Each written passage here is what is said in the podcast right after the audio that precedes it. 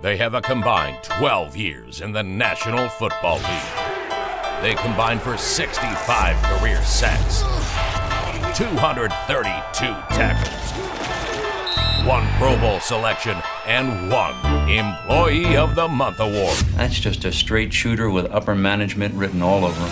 It's Train and Gross on the All AZ Podcast Network. Welcome in episode 99 of Train and Gross. B Train, Bertram Berry, Mike Gross, Sean Crespin. Thanks for hanging out with us.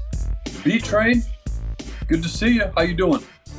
I'm good, brother. How you doing, man? I feel like I'm a little greasy on the face, but you know, I, I feel pretty good. You know, I mean, uh, I've been running like a chicken with my head cut off all day, but uh, man, I'm here and and I'm ready to get this thing going. 99, man. Can you believe that? One away from uh, the big number. I huh? know, right? I know. Fresh out of the gym, B Train ready to go. All right. This one is going to be difficult. Last week, you know, number 98, we kind of struggled. Just no offense to any of the guys that wore 98. It just wasn't a big number. Number mm-hmm. 99, we got five guys. Three of them already in the Hall of Fame. Two of them will be in the Hall of Fame when they're eligible. The Hall of Famers Okay. were in number 99 Jason Taylor, Okay. Warren Sapp, Yep. Dan Hampton, Okay. and then the future Hall of Famers on the list Aaron Donald and J.J. Watt. Mm, That's a list. man, that is a list, and check it twice, because a lot of them were naughty and not nice. right? Yeah. That's that, that to me. That was uh, like I said last week. I know. I heard him. I heard him. but it's a good list. 90, 99. Wasn't there a song? Uh, and I'm the oldest guy in this podcast. There was a song by like back in the day called 99.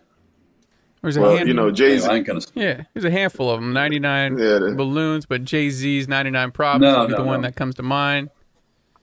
Mm-hmm. Go- well, I'm going to Google it. I think there was a song by Toto that I'm thinking about called "99." I'll, I'll, it's it's it's it's not good. It's an '80s song. Anyways, uh, lots to get to in this edition of Train and Gross.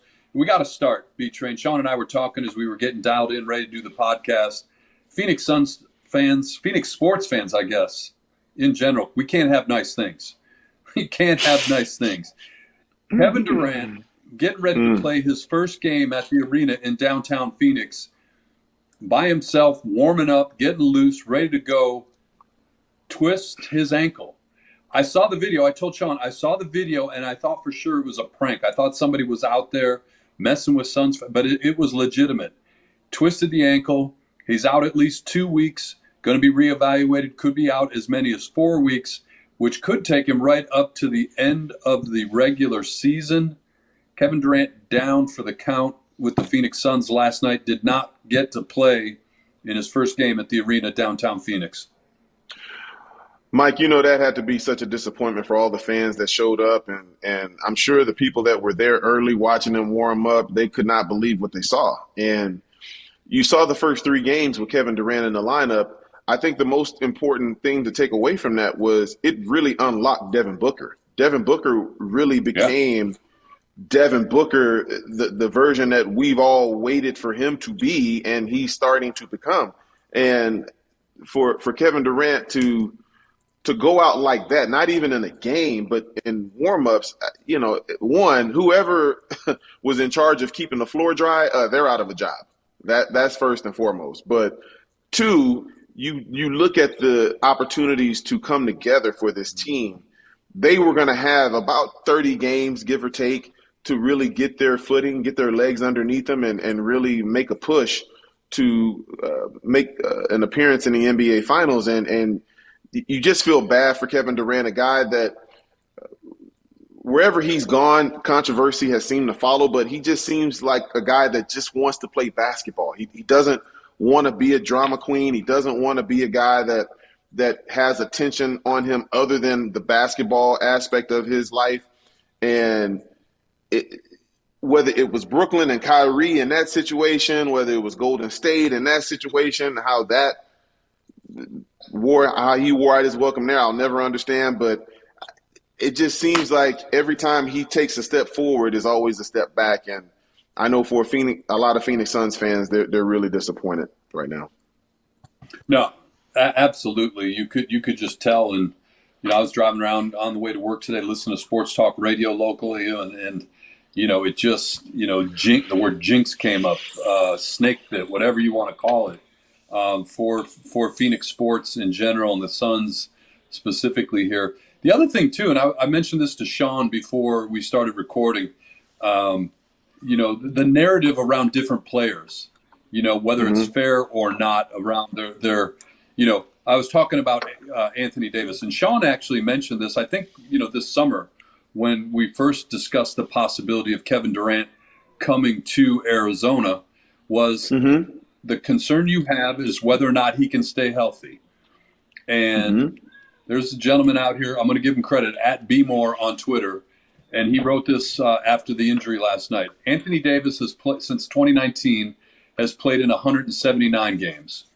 Kevin Durant since 2019 has played in 132 games, and Kawhi Leonard since 2019 has played in 148 games. Yet the one that gets pointed out and gets a lot of criticism for the inability to stay healthy on that list is Anthony Davis. You know, and obviously he's played in a lot more games than than both Kevin Durant and Kawhi Leonard. So, you know, the narrative is interesting how it kind of follows certain players around or doesn't necessarily land with certain players.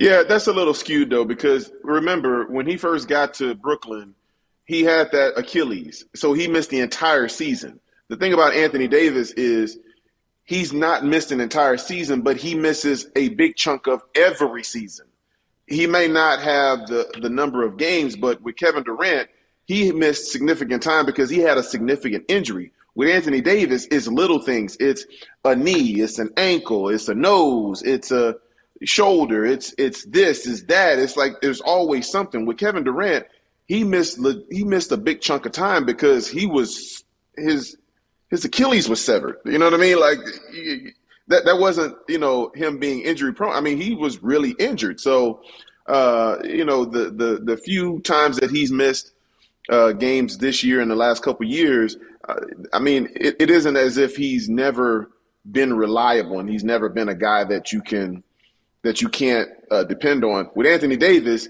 he had the one year when they were in the bubble with the Lakers, but other than that, it seems as if it's not a matter of if, but when he's going to get injured. And I think for him, he just seems to be a little more brittle than a Kevin Durant. But with Kevin Durant, he's had he sustained unfortunately some real serious injuries that forced him to miss a substantial amount of time. No, and that's fair. And and you know, set the record, like as you said, uh, Kevin Durant missed, excuse me, the entire 2019-2020 season with the Achilles injury, uh, and then the following year was the bubble season. Uh, and then after that, uh, the full year in Brooklyn, he played four, 55 games.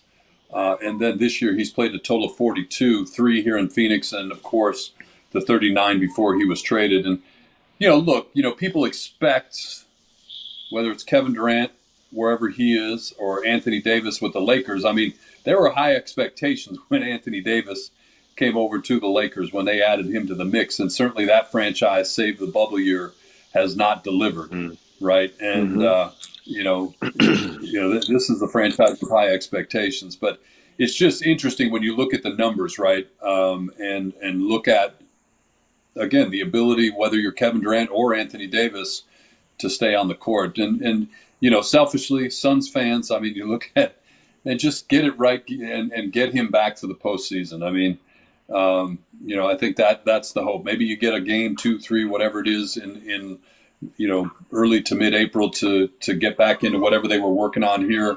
Uh, and it, to your point, you you made the three games he's played.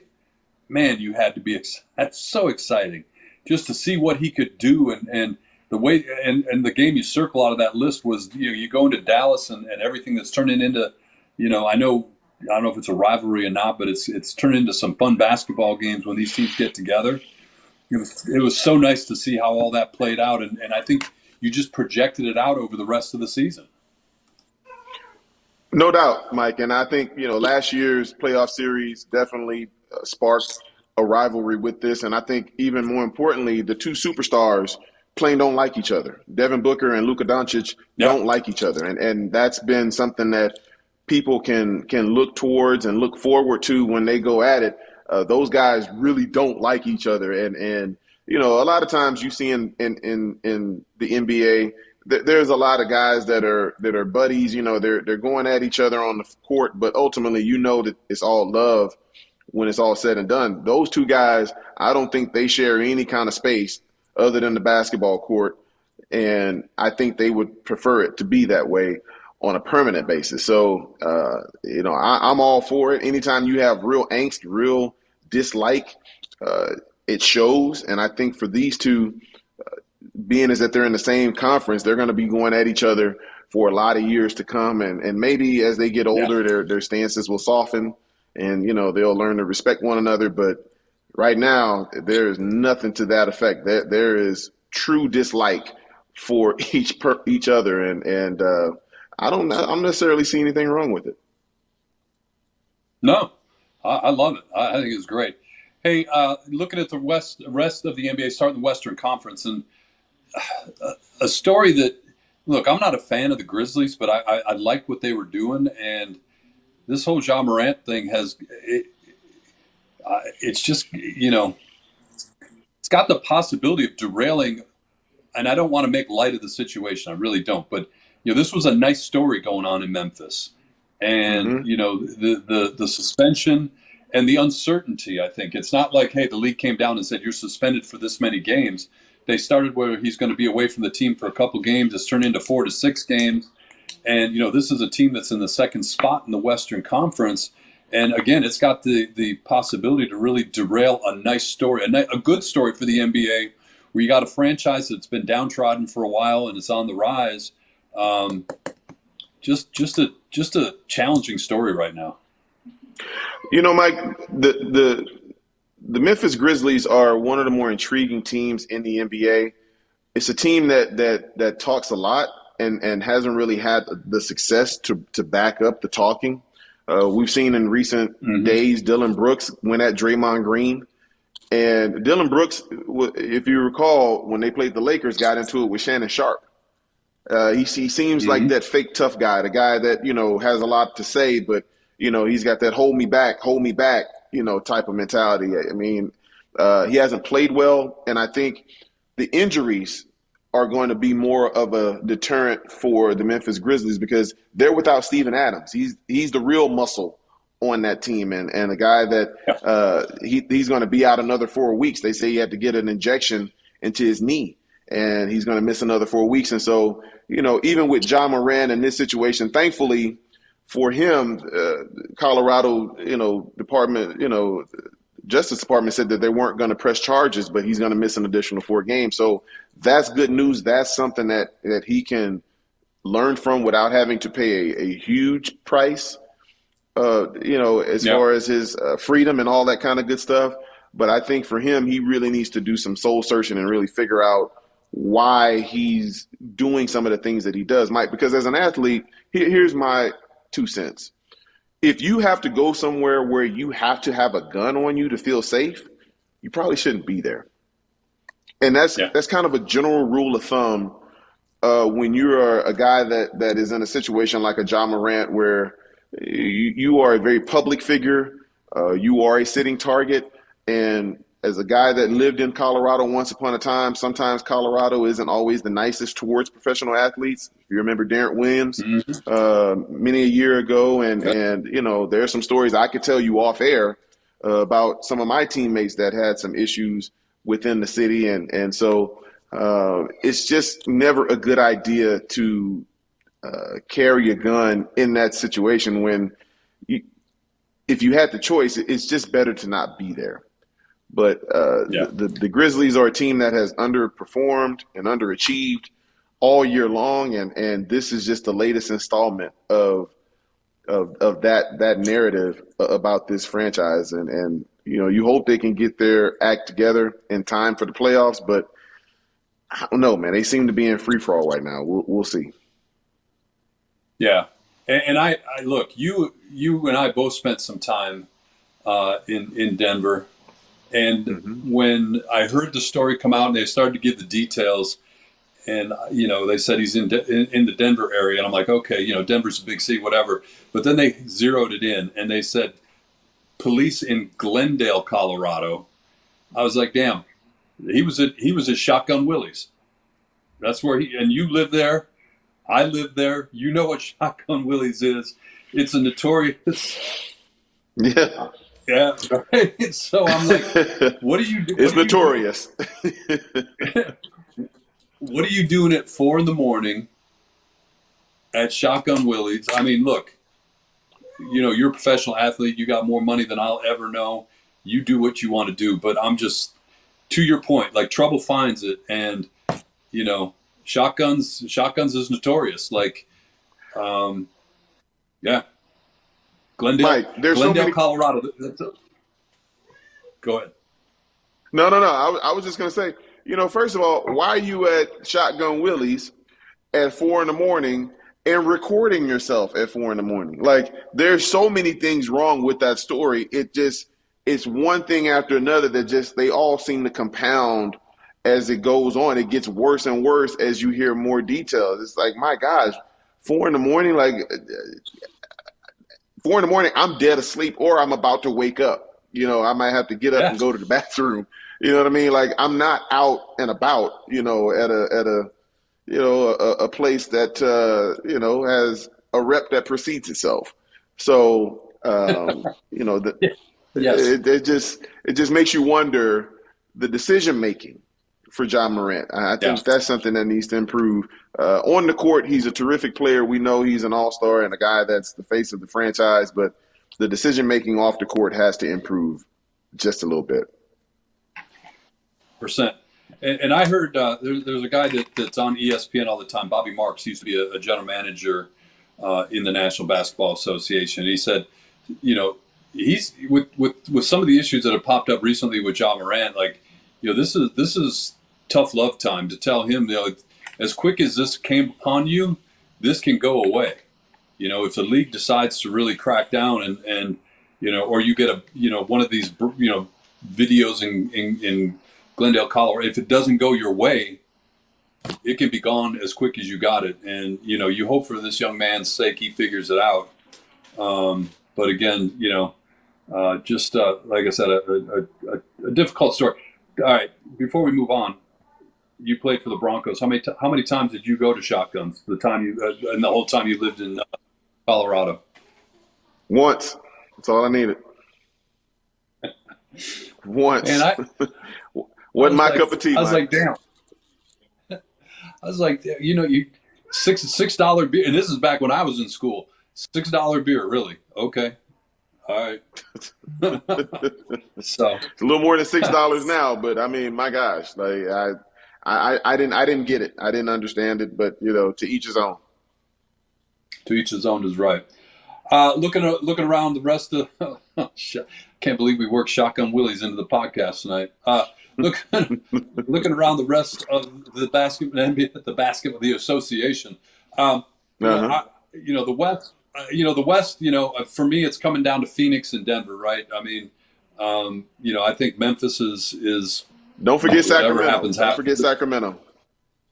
I was just going to say Sacramento. I mean, it's a great story. It's such a downtrodden franchise, and you know, similar to what we were talking about with Memphis, but probably even more so. I love to see it, but I don't see them with any any any postseason long term run in them. I just don't. I think you got to learn it. I got you got to figure that out, and they're they're too early in the cycle for me. I mean, Mike, the thing about it is they're a top three team in the Western Conference, which is clearly the the tougher conference right now. Um, it- it's the more, it's the more, it's the more, uh, it's the deeper conference, if if if for lack of better words, than the Eastern Conference. The Eastern Conference is very top heavy at the top three, but I, I look at Sacramento and what they've done this year, Mike. There's nothing to say that what they do. They're they're they're tenacious on defense. Uh, they play with a lot of energy. They they they get the ball up and down the court really really fast, and they they force you into a lot of turnovers. I think Mike Brown uh, has to be runaway coach of the year. I don't think there's any question that he is coach of the year for what he's done in Sacramento. And you know, it, it takes me back to the 2000 what 2003 or 2002 Sacramento Kings. You know, where they they took the Lakers to to seven. And uh, you know they hadn't been relevant since then, and and you know it's been 20 years, two two decades, and for them to be in a situation where now they can make some noise in the Western Conference. If they get the right matchup, Mike, I think they can win at least one playoff series. And I think that in and of itself would be a huge boost and a huge victory for Sacramento uh, in the 2022-2023 season because that would be so far uh, ahead of schedule that you know just being in the playoffs is house money but to win a series with home court advantage I I can absolutely see them in the first round winning who, against whoever it is that they have to go against. The Sacramento Kings that took out the Lakers, that was Vlade Divac, right? Yeah, Vlade Divac, Peja Stojakovic, and Bobby Jackson, Mike Bibby, you know, Doug Christie, wow. all those guys. It's a lot of there's a lot of talent on that team.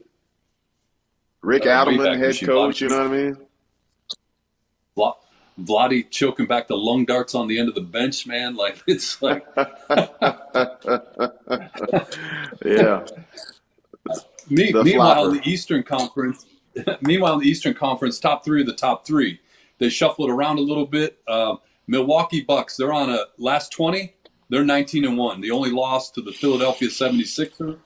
But I, I still feel like the Boston Celtics are the team to beat coming out of the East. I don't know if that's fair or not to the Bucks, um, and I, I say that even if the Bucks finish first. Mike, to me, the biggest issue in the Eastern Conference for all teams in that are included in this conversation is health. The healthiest of the three will be the ones that get out of the Eastern Conference, and each of those teams have injury issues as we speak. And I think for the Milwaukee Bucks, uh, Giannis has had some knickknack injuries where he's missed a, a game or two here and there, but uh, it's all about it's all about Khris Middleton. If, if he's able to come back and, and be who he's been when they made that championship run, I think they go right back to the NBA Finals. You look at Boston, Robert Williams. Is he a guy that's going to be healthy? As he's the rim protector, he's the defensive stalwart for that team. Jayson Tatum and Jaylen Brown, will, will they be able to finally get over that hump and both guys play well at the same time? I mean, there will Joe Mazzulla be outclassed by the, the coaches at the top of the Eastern Conference? There's a lot to be said about that because he's a guy still proving himself, even though he's been given the, the head coaching job and the interim tag has been taken away. There's still a lot of questions around the top of the Eastern Conference. And, you know, with James Harden and Joel Embiid, you know, will the process ever work out? Will will you know Doc Rivers ever be that coach that can get that group of guys that he's coaching over the hump? There, there's a lot of moving parts to the Eastern Conference. So I'll be interested to see how this this 2023 NBA playoff plays out because uh, there's definitely a lot of storylines that will keep me intrigued for you know all the way till June. I, can't wait to see this game this thing get underway. Meanwhile, as we wrap up this segment of uh, Train and Gross, three teams have been eliminated from playoff consideration: the San Antonio Spurs, mm. the Houston Rockets, and the Detroit Pistons. Mm. So the teams that you and I grew up rooting for it's the first week of March, and they're already eliminated. Bags are packed. Pistons, Cancun on three. the Pistons have not won a game in the Central Division this year. Wow. Wow. Man. That's you know, harsh. I'm telling you.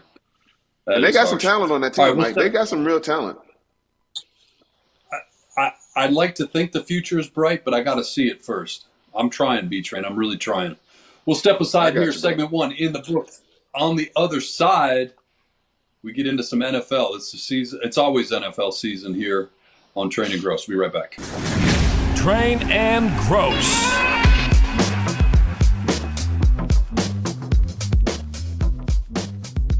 Welcome back in Train and Gross, episode 99 rolling along and B Train the NFL season that never never stops year round all the time uh, and it's your favorite time of the year.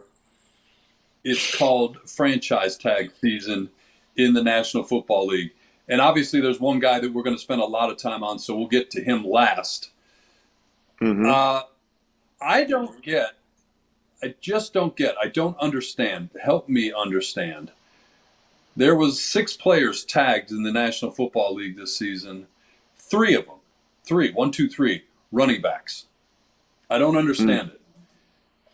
You look at the way the game has changed. You're looking at how, you know, back in the '80s, like you draft Billy Sims or or or Billy Sims. That was probably '70s, wasn't it? Barry Sanders.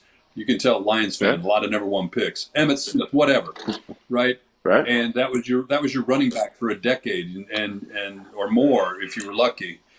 Now you know you can you can you can bring guys in off the streets that, that can come in and, and plug them in and three teams are going to commit if they don't take these tags away if they don't deal with it either with a contract extension or some kind of trade over 10 million dollars almost 11 million dollars a year for running backs. I don't I, I know how you feel about the franchise tag and we can talk about that, but just from a business standpoint, the way the league has changed to commit that much money to a running back. And I know the argument about well, you know, it's it, it, it it's good for the team because they lock him in, but they don't have to give him long term money. That seems like an awful lot of money to commit for one year, even for a running back in the 2023 NFL. Mike, I, I, I, hear what you're saying, but when I think about the franchise tag for a quarterback, uh, the one that we're going to talk about a little bit later, um, hit their friend the the non-exclusive is three times that at 32 million dollars. The Yeah. exclusive is at 45 million dollars. So even though 10 million dollars seems like a lot of money in today's NFL, it's still grossly undervalued in comparison to the quarterback position. And I know for uh, Saquon Barkley, he's looking to get paid. He's a guy that was a former second overall pick in the draft, a guy that uh, was hired, higher or taken higher than Daniel Jones was, who just got his money, four year, 160 million dollars, but ultimately really just a two year, 80 million dollar deal. Uh, I, I don't like the. I, you know, I hate the franchise tag, especially the non-exclusive franchise tag. Uh, it's really a slap in the face. It's really saying we don't think you're worth it, but go ahead and test the market and see what you're worth. And if somebody else is willing to drive up the price, then we still have the right to match it, and and uh, we can uh, go back to kissing and make up. But if not, if we want to let you walk, then you're going to give us two first round picks. And I think for Saquon Barkley, he's owed better than that. He's done more for that franchise than Daniel Jones ever has. And although he's been injured a lot of his time with the New York Giants, I still feel like what you saw this year and what you saw his rookie year was enough of a sample size to commit long term to a Saquon Barkley. And I know Daniel Jones is, you know, he plays the premier position in the NFL and blah blah blah and and a guy that threw 15 touchdowns in 17 games, Mike, just got 40 million dollars a year. You tell me that makes any sense in any sport, I will beg to differ every single time because Saquon Barkley had more to do with the success of the New York Football Giants than Daniel Jones did. But yet, when you talk about a franchise tag, off the top, he's going to make three times what Saquon Barkley could. That just seems grossly unfair to me, and, and I, I, I don't understand it. Meanwhile, in Dallas, uh, Tony Pollard gets the tag, and I think the conventional wisdom there is that it essentially ends Zeke Elliott's time as a Dallas Cowboy, doesn't it? I mean, you look at at you know what his numbers are, and and where I was going with my whole, you know, why why pay running backs anymore? You know, th- this contract that he's under, uh, ten point nine this year, ten next year, fifteen, and then sixteen when it ends in twenty twenty six there, there's no way in heck the Cowboys pay him that any of that. I think he's gone uh, before before this uh, uh, free agency season ends. No question, Mike. He is gone, and and I, you can just see the fall off in production for Ezekiel Elliott, and and I think they ran him into the ground the first three years. He was a workhorse for the Dallas Cowboys.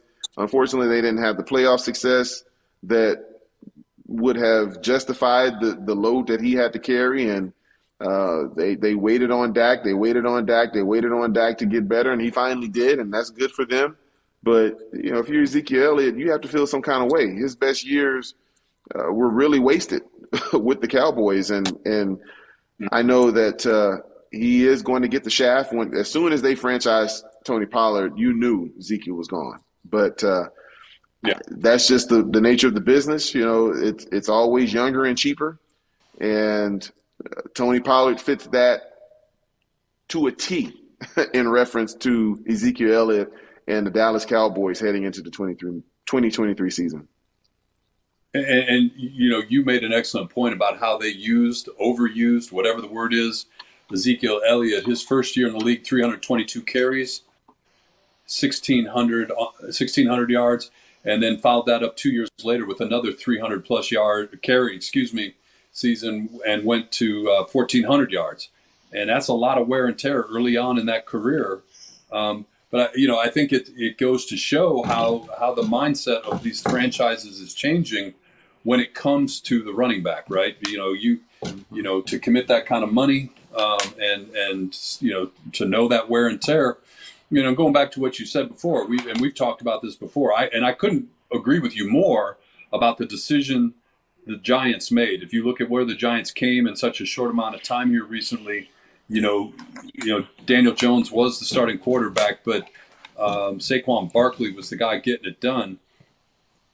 But quarterback, the, the tackle that protects that quarterback's back, and the edge rusher, that turns that's the priority of the 2020 NFL right now, and that's where the money's being spent. I, I get it, Mike. I understand the philosophy and the thought process of, of how you build a team nowadays, but there is always going to be outliers. And I think each Oh, yeah. situation has to be treated different. And for Saquon, he deserves better because he is more he has more to do with the success of the Giants than the quarterback ever did. Mike, think about No that. In a pass happy league, Daniel Jones threw 15 touchdowns in 17 games. That's not even a touchdown a game. And he got $40 million a year. He's you know he, you And look at the Saquon's numbers. having He's to beg the for 10. Yeah, hundred percent. All right, so now the, the, the where we got to land this because it ties it all together. You know, because you can debate, you know, what's the future of running back at the Dallas Cowboys, whatever. The Baltimore Ravens placed the non-exclusive tag on Lamar Jackson, and you know, to your point, that is the disrespectful tag of the franchise tags. I, I the Ravens are playing a game of chicken, and I don't understand it. I just don't understand it. And we've talked about this. And as this story goes along, it doesn't it doesn't there's no clarity coming to me on this story at all. Mike, I think Lamar Jackson is the one entity that really makes the NFL look bad. Think about when he was drafted. This was a guy that was a Heisman Trophy winner and a Heisman finalist the, the very next year. They actually tried to get this man to try out at other positions. He mm-hmm. said no. He stuck to his guns. He's a man of principle. And he ultimately became the MVP. So 30 all 32 teams passed on Lamar Jackson at first. The Baltimore Ravens traded back up to go get Lamar Jackson at 32. So nobody believed in this guy and the more success that he has, the worse the NFL looks because you can't have that flagrant of an overlook than Lamar Jackson. A guy that not only proved you wrong, was the MVP of the entire league unanimously. Then, Mike, you think about this aspect of his contract. Not only do the owners not want to set the precedent of what the Cleveland Browns did and give a fully guaranteed contract, the agents don't want Lamar Jackson to shine in this situation. And here's why. If you're an agent, if Lamar Jackson goes and gets what Deshaun Watson gets plus some, mm-hmm. what is their point? What is their relevance? You don't need an agent because now this sets a whole new precedent, not only for quarterbacks, but for all players. Because if he gets the money that he's asking, he's basically saying, I don't need a go between to get what I want. And what that's going to do is that's going to make a whole lot of players look back and think, huh, what am I paying my agent 5, 10% for if Lamar is getting everything he wants without an agent? So there are a lot of different Mm-hmm. entities working against Lamar Jackson right now. The owners, the general managers that look foolish because they tried to get him to change positions, the agents themselves that don't want him to succeed because their jobs become irrelevant and, and outdated. So unfortunately, Lamar Jackson represents so much that the NFL doesn't want to shine. I, I I hope he gets his money even more because of that, but there are a lot of different forces working against him.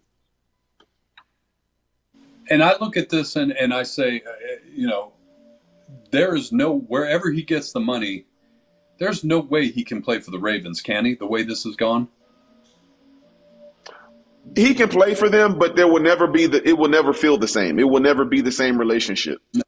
Not after the not after the non-exclusive franchise tag. It, it he has to feel a certain way right now, Mike, and and deservedly so because this is something that should have been done two years ago. Soon as he won that MVP, he should have been locked up. He would have been cheaper. He would have been happier, and the Baltimore Ravens would be in a much different place had they done the right thing while he was as hot as he possibly could have been. No. Yeah, this this this one this one makes no sense. This, this one Oh, it makes perfect sense. It makes perfect Yeah, sense, Mike. ah. All right. I mean, I you I know I you and I have done had this con, this type of conversation enough. I know where you're coming from. I'm just looking at it, you know, I I'm looking at it from the fan standpoint. Like if I'm a if I'm a Ravens fan, I'm like, come on, like You're you know, pissed. You, you You're look at pissed. this guy. Everything. I'm pissed. That's that's how I'm saying. Like this makes. That's why I'm saying it makes no sense as a fan. Like I, you know, you you more so than anybody has helped us, Sean and I. You know, when we did the radio show, now the podcast, the business aspect of it, the behind the Mhm. scenes stuff that people maybe don't see or maybe they know about but don't appreciate or factor it in. So, like I said, I'm Mhm. looking at this as purely from a fan standpoint, and you, you look at what what Lamar Jackson has done for this team and what he's accomplished, and you look at it like, no, no, who the wide receivers playing? I mean, it's just it's crazy, and I just don't understand it. And when you know how hard it is to get a franchise quarterback in this league, we talk about Daniel Jones. Look at what we're dealing with here in Arizona. We thought we had a franchise quarterback. Um, you've got that in, in, in Baltimore. You've got it. And if you let him go, you're not going to get it back right away. There's no guarantees. That that's the frustrating part for me. I get what, exactly what you're saying. The business, all of it. It's dirty. It's I understand it. The agent part, you make it perfect sense. It makes perfect sense. And even like you look at it relative to um, you know Deshaun Watson, right there in the same division. That's Division. how close they are. You know, so all of that makes sense. I'm just sitting there, you know, I'm I'm the Baltimore Ravens fan sitting on the couch drinking a beer watching my team, not understanding how this is unfolding, I guess. Mike, a couple of things before we get out of here with this one. You look at this and you have to ask yourself if Ozzie Newsome was still in charge, would this be an issue right now? Did you ever hear about the Baltimore Ravens having any kind of issue contractually with their superstars when Ozzie Newsome was the general manager? No. They were known as Yeah. a first class organization. They were one of the favorites of all the players around the league. People spoke very highly of the organization. And DeCosta has he he has lost all of that goodwill, if you will, towards the players. And now you've got different guys chirping in defense of Lamar Jackson. It just seems like things have changed in Baltimore since the great Ozzie Newsome has stepped down as the general manager. And two, Mike, Yeah. here's another issue too when you, you think about this. If they don't sign Lamar Jackson back and he leaves to go elsewhere, that locker room will never trust that front office again. Yeah. Never. No. That's a great point. I didn't even I didn't even tie it back to Ozzie Newsome, but that you never heard of anything. You know, all they did is win. All they did was win, and everybody was happy. You remember we had Anquan Boldin on. He talked so lovingly and glowingly about the Baltimore Ravens and, and Ozzie Newsome, how he's treated, how they how you know they let the families come to camp and and how it was such a, a family friendly environment. You don't hear that anymore. And you hear nothing but discord. You hear receivers talking about the front office and why aren't they doing this and and you got uh, key defensive players coming to the defense of Lamar Jackson talking about he was limping around the, the complex all week long and and people were saying he should have played well it, it just seems like there's a lot of discord and a lot of miscommunication going on in that organization now and once upon a time they were winning Super Bowls and everybody seemed to be very happy in Baltimore. Yeah. Yeah. All right that's going to do it for this segment, man. But uh, yeah, Lamar Jackson. Uh, it, it, hey, if I if I'm not if I'm an owner of a team not named the Ravens, I'm snapping him up. Like I, I mean, I, I want him. I, I, and to to the point, like to me, the comparison to Deshaun Watson, if if money's the issue, and look, you pay these guys, man. The, the, the salary cap is what it is. I mean, um, you got to spend the money. So spend it on a guy with a track record, a guy that's shown what he can do. Um, if I'm the Buccaneers, if I'm the Buccaneers, I'm t- I'm I'll take a run at him, and I, I write the contract in such a way that there's no way the Ravens can match it. Mike, there are so many different entities at work right now the, the fact that there are so many teams in need of a franchise quarterback, but they all within minutes of the Baltimore Ravens slapping that tag on Lamar Jackson, saying that they were out. If you're Atlanta, how can you be out of the quarterback market? If you're the Raiders, how can you be out of the quarterback market? If you're the Carolina Panthers, how can you be out of the quarterback market when you desperately need one? And you're saying that you're out before the man even gets notified that he's being tagged as non-exclusive, Mike, there's so much going on. People don't want to say the ugly C word uh, associated with the NFL collusion, but that's exactly what's going on. It's the, the, the fact that you have a non-exclusive franchise tag that in and of itself is the biggest form of collusion that there is. Yeah, go ahead, see what other people are going to do. I promise you they're not going to do what we're going to do. And then you're going to have to come back begging to us, and we're going to give you less money than we offered the first time. I hate it. I hate it. I hate it. I really feel like this is not fair to Lamar Jackson. And if the Baltimore Ravens don't do right by this young man, they will rue today. Yeah. Well, they're well on the way to having that be the case. All right, we'll step aside here. More of Train and Gross on the other side.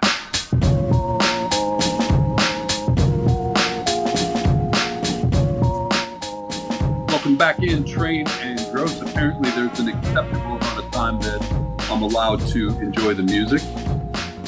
Don't want to cross that line.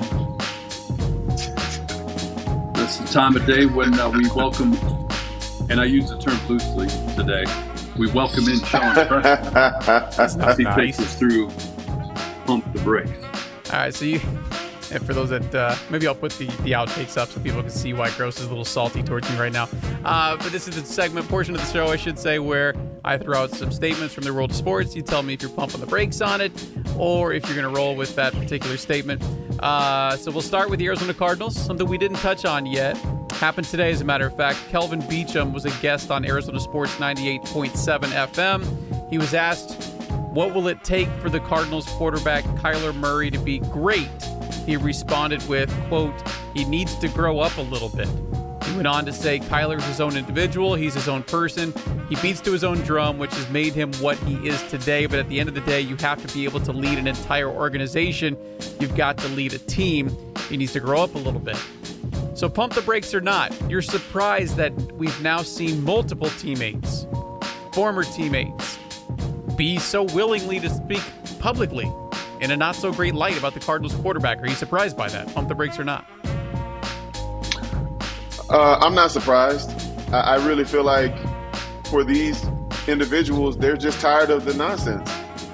You're in the game to try to win, and when something takes away from your ability to win, it's going to be frustrating. You only have so many cracks at this as an NFL player. And when a, a guy is not displaying the behavior of a true leader, then you're going to call it out. And, and I think they have every right to do that. Uh, they know better than anybody else. And so uh, when you reach that point where you're just completely fed up, you tend to speak the truth. And, uh, you know, always pay attention to people when they're angry because there's a lot of truth that's coming out of the venom that they're spewing. Hey, yeah, I agree with all that. And the other thing, how much do we love Kelvin Beachum?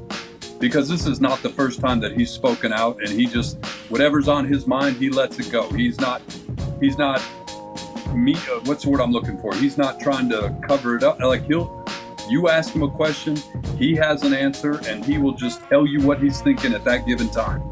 And that he's unfiltered, unfiltered, and I love it. And I think, as B Train just said, I agree with it as it relates to this particular topic. But it, wouldn't it be better covering sports if more guys were like Kelvin Beachum? Totally agree. Uh, second topic, we'll stay with the Arizona Cardinals. You got Jacoby Brissett, you got Teddy Bridgewater, you got Taylor Heinicke. But when you're considering skill set of the list of potential backup slash early season starters for the Arizona Cardinals, Marcus Mariota probably makes the most sense over those previously mentioned names, pump the brakes or not. Man, I'm not going to pump the brakes because that's not a great list. Marcus Mariota, former Heisman Trophy winner at the University of Oregon, former number two overall draft pick. Uh, I mean, look, there, there's there's a premium at quarterback right now because there's just not enough of them to go around.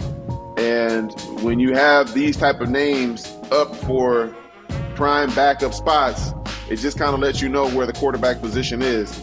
There's a lot of guys getting paid a lot of money that aren't very good at their job. And so Marcus Mariota, even though he just got kicked out of Atlanta, still makes a lot of sense with the Arizona Cardinals because of the way he plays in relation to Kyler Murray and if you're talking about a stopgap for, you know, five or six games, hell, why not? Gross? No, pump the brakes. Hit him. Hit, uh, out of the quarterbacks that you listed, out of that list of quarterbacks that you, you had there, the one the one I'm circling is Jacoby Brissett. You know, he, he was with Drew Petzing in Cleveland. They got some things done. And to me, that's where I'm going. Whether or not he wants to come here or not, that's a different story. You know, because I think anybody that comes here knows what the what the situation is, right? You're, you're a placeholder until the starting quarterback gets back. But for me, if, if, if none of that matters, give me Jacoby Brissett over Marcus Mariota every day of the week. Well, you see, in B Train, you nailed it too when you said in relation to Kyler Murray, because most offensive coordinators, most coaches, and gross, this is the reason I brought up Marcus Mariota and this question. They want the number two to be similar in nature of skill set to that number one. Obviously, they're not going to be as overall gifted and talented as the number one quarterback. But when, say, number one goes down, I don't have to completely change and alter what I try to do as an offense or things and wrinkles I might want to throw out there just because number two is in the game. And when you look at the skill set of the quarterbacks, Marcus Mariota's skill set out of that list, in my opinion, no knock to Jacoby Brissett, Teddy Bridgewater, Taylor Heinicke, the skill set seems to be more similar in nature. It makes the most sense out of that particular list, in my opinion, because I don't have to change an awful lot of what I'm trying to do offensively. He has a skill set that I can still call most of what I want to call, if that makes sense. Right, it does, but I mean, you know, Colt McCoy is nothing like Kyler Murray, and he wasn't terrible the last couple years here. Um, you know, you, have got to have a situation where, you know, uh, guy wants to be here, and you know, I, I, I don't know. I mean, to, to me, I mean, I get it, I get it, but you know, yeah, uh, I'm I'm not going to back my way out. The struggle is real. I made my decision. I'm sticking. Yeah, and no, I'm you should, and you should it. stick I'm with it. Absolutely, you should stick with it. The the uh, it's going to be an intriguing decision though because most teams right now you're looking for a backup quarterback. The Arizona Cardinals are looking for both, right? They're looking for a guy that's eventually going to be cool with being that backup, but you're going to have to rely on him in the early going of this season. I mean, as somebody who's maybe accustomed to that on that list, Jacoby Brissett, that's exactly his role last year. So, you know, if you're going to go with Jacoby Brissett, I mean, that's a guy that, that literally was in that role last year with Cleveland. So, Jacoby and, Brissett has been in that role for the last, yeah, right since Jacoby, since uh, New England. Yeah, he, has been in that situation ever since he's been in the league. He's yeah. been the stopgap quarterback. So uh, he's very familiar with that role. Uh, he's been that role in at least four different teams already. Yeah, he makes sense, but man, at some point he's got to be like, man, I'm better than some of these bums. Right. Uh, to the Phoenix Suns, we go. Well, you talked about Kevin. Oh, sorry, Gross. You got a little bit more there. Uh, no, I was just going to say, just looking at Geno Smith, who finally got paid. Yeah. Like you know, you know, he finally landed in that spot. I, I don't know what I don't know if it was a New York Giants type deal, but you know, the, the Seattle Seahawks paid Geno, like, and he he's he is the man going forward there, and I'm sure Jacoby Brissett's looking for his right. I mean, he should. That's a good comparison. You know, I mean, Geno never really got his footing until he landed in Seattle. He played really well. He deserves the contract he got. He played really well this year. So oh. not not not too surprising, but yeah, you're, you're probably right. Guys like Jacoby Brissett looking at that like, all right, he landed in the right spot with the right pieces around him, and found a home for himself. That why why can't that be me for sure? Uh, Kevin Durant out for at least the next few weeks. That's the determination after the MRI today with the ankle sprain. Going to reevaluate in three weeks. So having uh, having said that, pump the brakes or not, that news this afternoon changes the way you feel about the Suns' postseason chances. Less time to gel and so forth. Pump the brakes or not, that news changed the way you see the outlook of this season playing out?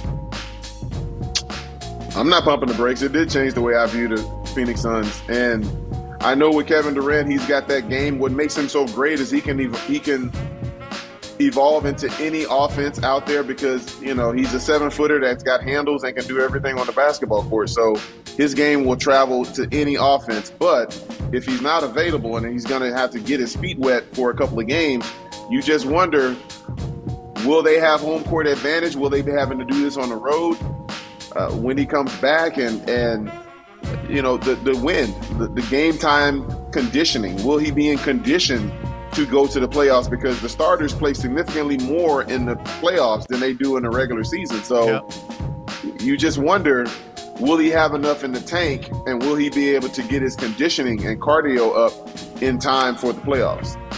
Gross. I'm right there. I mean, there's 16 games left in the regular season. The, the Suns play their last regular season game one month from right now. We're recording this on March 9th. They end the regular season April 9th at home against the Clippers, right? And you got you're not going to be in the, the play-in tournament, whatever. So you got a, a handful of days to sit back and rest and get healthy. But yeah, absolutely, it's got to color your judgment. I mean, the, the three games that he played, I mean, how great was that? I mean, how, how exciting was it to see what he could do? We talked about it at the beginning, that game against Dallas. That's exactly what you wanted to see. Uh, and to, to lose that, it, on top of frustrating, it's concerning, right? You know, because you you need to have everything B Train said, plus that, you know, that that that ability just to get out there and and and work with the guys, right? And don't forget, you know, part part of it is, you know, spreading the wealth, spreading the the, the, the time on the court. And we were talking about keeping Chris Paul fresh too, right? And you know, that that means he's gonna have to play more down the stretch maybe than we wanted him to. So yeah, it's absolutely concerning and it does it definitely does change the way you look at the postseason. All right, so we're gonna go rapid fire on the from from here on out to wrap up pump the brakes. It's a little pop culture food. We we know we appreciate our food here on this particular podcast. Mm. Apparently, apparently it was National Cereal Day this week. I did not know that, but there was a poll within that story that it's National Cereal Day that uh, apparently led to another poll. And I want to throw these statements out to you. I want you guys just rapid fire pump the brakes or not. All right. Pump the brakes or not. Putting the milk in the bowl first before the cereal. Pump the brakes. Pump. Right. Oh, pump the brakes. Oh. Apparently, 11% of people put milk in the bowl first before the cereal. What the hell's wrong with those people? What the hell's wrong with you? Right? So that led to more. Yeah. All right. Um, 50, 57% of people, gross, said that yes, you should put pineapple on pizza. 57%. We've covered that significantly here on this show. We don't need to go into depth on that one. But furthermore, 9% of people put ketchup on their fries instead of having it on the side to dip it. Are we pumping the brakes on that or not? Pumping the brakes? No, no, no! Don't pump the brakes. I, I, I put, I put ketchup on On the fries. fries. You don't dip don't them, put you it, put them I on. put it, I put it on the fries. Gross. Yeah, I, I like, I like, yeah. I see nothing wrong with that. I'm right there with B But, Train. but what do you do? Do you put it on or you dip? Are you a dipper or you or are you putting it on? I I do either. I, am not married to the idea. I don't feel as strongly about that as I do the first two topics. you first- All right. Uh, keeping that ketchup in the fridge or in the cupboard. Apparently, 13% of people don't refrigerate their ketchup. They put it back in the cupboard. You pumping the brakes on that? Yes. Yes. Thank you. Once it's open, it goes in the fridge. Doesn't it say on the goes bottle the- once open, once seal is broken? But then when you think in about it, the fridge. restaurants, they sit out on the table, though. So apparently, it's not too bad. You got to refrigerate. Put the damn ketchup in the fridge like everybody else. All right, and uh, last one, last one. 67% of people say they would prefer eating the corn on the cob opposed to corn off the cob. We pumping the brakes on preferring corn on the cob? No, I mean, you know, to each his own. you know, But we are we are pumping the brakes on the milk first before said cereal. I'd agree with that. absolutely. All right. Yeah, that's Uh, that's that's big time. Time for dad jokes. If you listen to this program, you know how it works. B Train puts the glasses on like he just did. If you're watching this on uh, YouTube, you see that. Um, the uh, he's going to deliver his dad joke no matter what. He's going to get one of these. It's above and beyond, or excuse me, if it's just quality dad joke, you get the laughter. If it's above and beyond, you get the standing ovation, Gross. That's what this is called. It's called a standing ovation, is what that's called. Uh, and if it uh, there is that that chance that it just doesn't land right, and you get hit with one of those. So B train. Here we go. All right, you guys ready? Why don't melons get married? Why don't melons get married? Mm-hmm. They cantaloupe.